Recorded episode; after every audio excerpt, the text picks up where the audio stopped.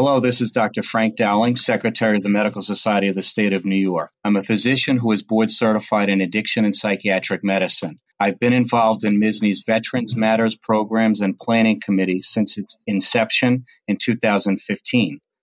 I'm joined today by retired U S Air Force New York Air National Guard Chief Master Sergeant Marcel Leese, and retired U S Army Lieutenant Colonel Lance Allen Wang. We will be discussing military culture in regards to what physicians need to know to be able to better treat veteran patients. Lance, could you please explain some of the ways that military culture might affect a veteran patient that vary from a civilian patient? Well, Doctor Dowling, thank you for having us, first of all, and thank you on behalf of our veterans for the hard work that you and your team have put into understanding and treating the veteran community. Military culture has a huge impact on the veteran patient in ways which will impact how you approach and communicate with them and how they might respond. I guess the first thing is, to start with, they come from a very hierarchical organization. What might seem like merely a title to someone who's untrained, like a private, sergeant, lieutenant, general. It represents where they sit in the hierarchy. So to use a very simplistic example, an enlisted private, you'd consider the same almost as a blue-collar worker. A non-commissioned officer, who, which you'll hear the title sergeant or petty officer in the Navy, is very much like your shop foreman. And officers are kind of like your white-collar managers. But regardless of their rank, all need to be considered professionals.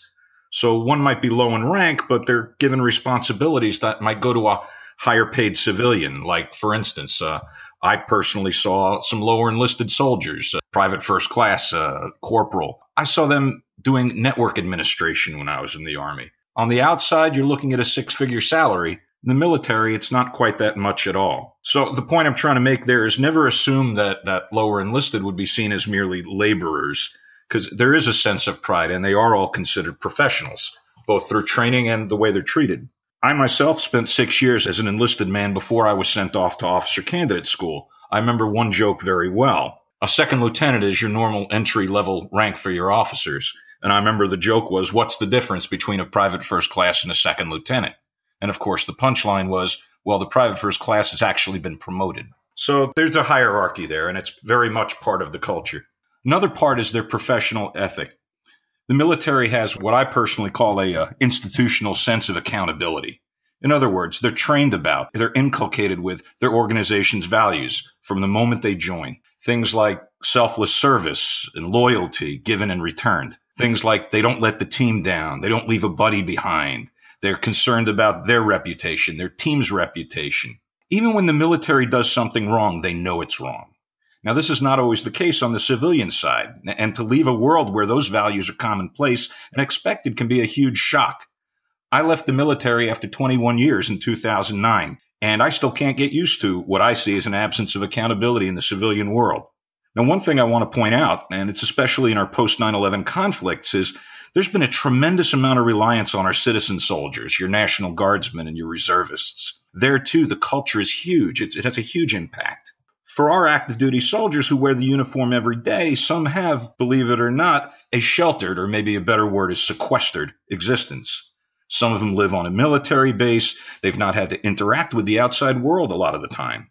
They count on other military families for support, and they're also used to getting uprooted every few years. Your reservists, your guardsmen, they trained a weekend a month and a couple of weeks a year, but when the nation calls on them, get them sent into harm's way for a year, year and a half at a time. It's a severe shock in a lot of cases, because when they enter active duty, they carry those same stressors and challenges from their civilian life and have to deal with them on top of the more immediate challenges like mission completion and survival. So while I call them twice the citizen, it sometimes means twice the stressors. And some of our reservists have made this transition three, four, five times since nine eleven. With that background, so very different than your average American, comes its own vernacular.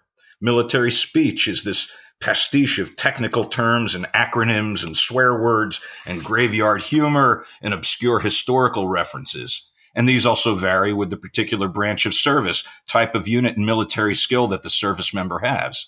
And this is a challenge for a treating physician in a lot of ways, because it's often like trying to understand a foreign language, because in fact, it is. On top of all this, now we throw the stressors that are unique to the military, especially the military's signature defining stressor, the physical and psychological effects of life in a war zone. and to the military family that knows of a possible job-related death or disfigurement as part of the bargain that their parents made when they joined the military. And of course, there's the military and societal stigma of combat and operational stress, commonly known now as P T S D. And we also need to keep one aspect of traumatic stress in mind, which is there's not only P T S D, there's also something we call post-traumatic growth. We can't just ask the leading question, how did deployment to war hurt you? We neglect to ask, what did you learn about yourself? Me personally, spending a year in Iraq as an infantry officer was not a great thing, but I'll say everything I took home in my head was not awful. I grew personally spiritually while I was there. I know myself better. I gained perspective on what was important and what was not important. But it's also equally important for someone returning from war to understand how all the skills and coping mechanisms we use in combat are not necessarily constructive at home. Driving rapidly in the middle of the road to avoid a roadside ambush is very helpful when you're riding on Route Irish between Baghdad Airport and the Green Zone. But it's not as effective, and it's illegal and dangerous, by the way, if you're doing it on New York Route seven. Hypervigilance keeps you alive in combat. It's also exhausting emotionally and physically and maladaptive at home. One other thing I want to bring up is with regards to female service members who are so important to our military strength. The military maintains its professional values, but as I said before, not all live up to them. And perhaps this is most evident in military sexual trauma. The victims, who are primarily but not exclusively women, have to deal not only with this trauma, but also the betrayal of the values that they and the perpetrators swore to uphold from day one in the service. So as you can see, Doc Dowling, it's a very, very different culture than ninety-nine percent of the public who is not serving at a given time has to deal with. Thank you, Lance, for sharing those thoughts. I think that's very helpful for a physician to keep in mind if they want to forge an alliance with a veteran and try to help them. Marcel, can you describe a few of the resources that are available to improve a physician's ability to fully treat veterans during their transition back into civilian life? Yes, Doctor Dowling, and thank you, Lance, for that information. First step is to acquire knowledge of the population and establish those cultural competencies through education and training, such as the MISNY's Veterans Matter initiative. Before we get into that, I just want a brief overview of some of the demographics in New York State to be more culturally competent to be able to treat these members coming back. New York State ranks fifth in the nation for veteran population. Most veterans in New York State do not receive V A health care. Veterans in New York State are predominantly male, and half of veterans in New York State are age sixty-five or older. The Operation Enduring Freedom, Iraqi Freedom, and New Dawn female veterans are the largest cohort of women in history involved in extensive combat operations. And Vietnam veterans are currently the largest of all era vets with significant health issues. Some of the unique needs of the Guard Reserve versus active duty, which we see a lot, as Lance mentioned, with the multiple deployments, they are followed by separation from military culture, structure, and support, so they're isolated and not accessing care. While they bring strength of the civilian acquired skills, they are also disadvantaged when it comes to access to military support infrastructure. Therefore, not all Guard and Reserve units or guardsmen are close to an active duty base, nor do all the service members live in the local area. Why is this important to note? Service members and veterans of the reserve units traditionally have their own private insurance from their civilian employer, therefore accessing health care in the community, not the V A.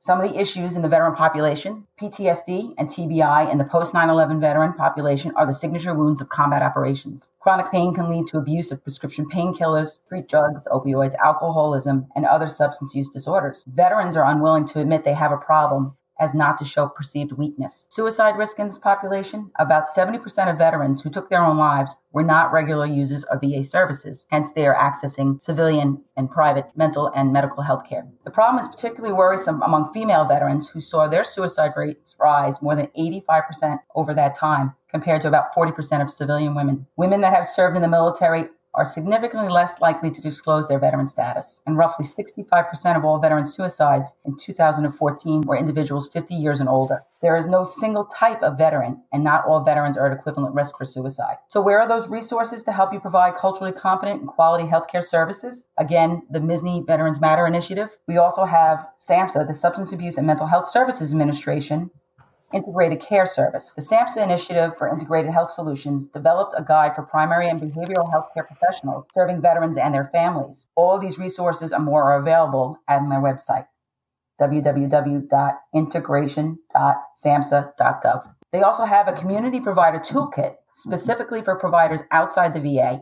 The website provides an array of resources to assist providers who treat veterans and their families. It includes information on understanding military culture and experience, connecting with your local V A, and tools for working with a variety of mental health conditions. They also have the Helping Veterans and Their Families, a resource for safety net providers to learn how to help veterans transition to civilian careers, provide referral for V A facilities, and contract with V A medical centers. You will also find another fact sheet on the SAMHSA website for service members, veterans, and their families. Additional community resources will be discussed during our Veterans Matter webinars, and you can find out more on those. Thank you.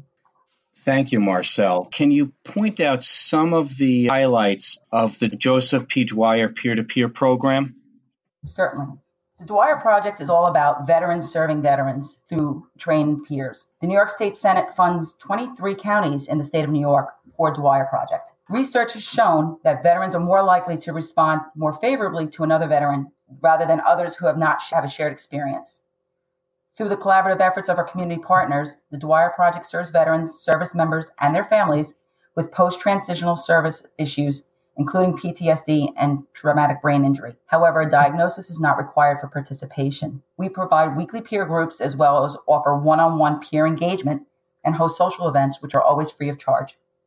Our trained veteran peer mentors have served in various branches of the armed forces and understand the reintegration needs of those who have been in the military, no matter era or branch. It's important to point out that the Dwyer Project accepts veterans regardless of discharge status. All groups are confidential and anonymous in a safe, trusting environment free of judgment. Impact on Dwyer Project has minimized hospitalization, sustained families, secured gainful employment, prevented homelessness, promoted daily health and wellness, and educated the civilian community as to the needs of our veterans and their families. Loss of identity outside the uniform of the community and lack of understanding with civilians that have not served is a large part of the mistrust they have with healthcare providers. As a career airman, I recently retired. I realized that I lost my identity the day I shelved my uniform. Lance shared his perspective as an Army officer, as well as to the identity crisis that we sometimes follow after leaving service. Through the Dwyer Project, we build trusting relationships and help veterans find their new identity by providing opportunities to connect them with other veterans that have successfully navigated the system. We give them renewed hope and empower them to pursue healthy and rich lives. Dwyer Project focuses on creating a strong network of service partners in the community to complement V A healthcare and or sometimes as an alternative to those services. We recognize many veterans in our program do not have access to the V A as a result of bad papers. That is discharge that is other than honorable or below. Many of those veterans experienced a traumatic event while serving that reduced their ability to cope in stressful situations and was the catalyst to that discharge proceeding. This can create a stigma for veterans by feeling inadequate and let down by their battle buddies. Dwyer peers work with them by modeling healthy coping skills and connecting veterans with services such as yours that may not have sought out. By saying, I've been there and can help you, we assist them to overcome the negative beliefs put on by themselves and create a pathway to hope and healing to accomplish their success. Thank you. Marcel, can you tell us a little bit about who Joseph P. Dwyer was? Certainly, Doctor Dowling. Joseph Dwyer was a combat medic who was inspired to serve in the military at nine eleven. Joe Dwyer was a gentleman that wanted to join the service to save lives and not take lives. If you've ever seen that iconic picture of the warrior with his weapon slung behind his back, carrying a young Iraqi child from a firefight, that was Joe Dwyer. It was a signature picture that was literally shot around the world, and iconically it symbolized where we were in the war. Joe Dwyer, whom I had never met, that I've met through his family and his stories, was inspired to join the military because he wanted to help people. After multiple deployments coming back, he struggled openly with post-traumatic stress. Not having anybody else that he could really share his story with, and did not have somebody that had that lived experience, he had real trouble trying to cope with life. Unfortunately, Joe was self-medicating and accidentally overdosed and died. Moving forward, his family, recognizing that there were many, many veterans out there that were struggling with P T S D and some that had suicidal ideation, wanted to help through peers that could understand what those experiences were. So now we have the Joseph P. Dwyer Veterans Peer Support Project in New York State with twenty-three counties that are helping veterans, and we are living the dream of the Dwyer family of why Joe lived and not how he died. Lance, can you share a few pointers for things a physician can keep in mind so that we can forge a better alliance with a veteran? Well, thank you, Doctor Dowling, for that question. And the first thing I'll mention is, is certainly to highlight something that Marcel mentioned, which is that often there's no better tool for getting through to a veteran than another veteran. So much that has taken place since the Vietnam War as far as learning how to better deal with veterans, with P T S D. A lot of it has been self-help by the veteran community. Certainly Marcel uh, will talk in the seminars about things like uh, V A's Vet Center, which was an initiative entirely driven by Vietnam veterans who were no longer trustful of the type of treatment they were receiving at the hands of the V A. So that's number one. Number two, as far as forging an alliance with a veteran patient, it's so built into military culture, really ever since the American military was formed back around the time of the Revolutionary War, that American service members don't only want to know what you want them to do, but why you want them to do it. And in today's military doctrine, that is referred to as task and purpose. And so often upon leaving the military, they lose their sense of purpose, when in fact, at this point where they're seeking help, that their mission is to heal. And I think putting it like that to a service member, it means something else. You need to heal for the purpose of what that person lives for. You need to heal so you can see to your family. You need to heal so that you can get out there and take care of your fellow veterans. You need to heal. So framing things in a context of task and purpose is probably the most important thing that comes to me as far as to really helping the veteran patient forge a better alliance with his provider. Other things, things like appreciating the cultural differences that I brought up earlier. When they're speaking in that military jargon and military language, the provider might understand some of it, but you need to be very careful that you don't act as though you understand it all completely, or all of a sudden you will be deluged by that military jargon. If you don't understand, ask for clarification. If you don't understand, ask them to rephrase it in another way, because there's a lot they're trying to get across, and that language barrier and that cultural barrier may be larger than it may initially appear. Thank you, Lance. Those are some excellent points for physicians to keep in mind. In my practice, I've been privileged to learn, in addition, that when a military service member or a veteran sees that the physician is listening, cares, understands, and can help them formulate a plan to carry out that mission of healing, as you so well put it, then they often are the best patients to work with. Thank you for listening, and thank you, Lance and Marcel, for sharing these important thoughts with us today. You've been an invaluable resource, both of you, for the Veterans Mental Health Training Initiative that MISNY has been working on the last few years. Thank you for listening to this podcast on military culture. If you'd like more information about any of the topics discussed here or any of the resources mentioned, please go to MISNY's C M E website at https colon backslash backslash cme.misny dot org and look under resources. You can also view all of the Veterans Matters webinars that are archived at the C M E website, including one on military culture. These programs provide each participant with one free C M E credit.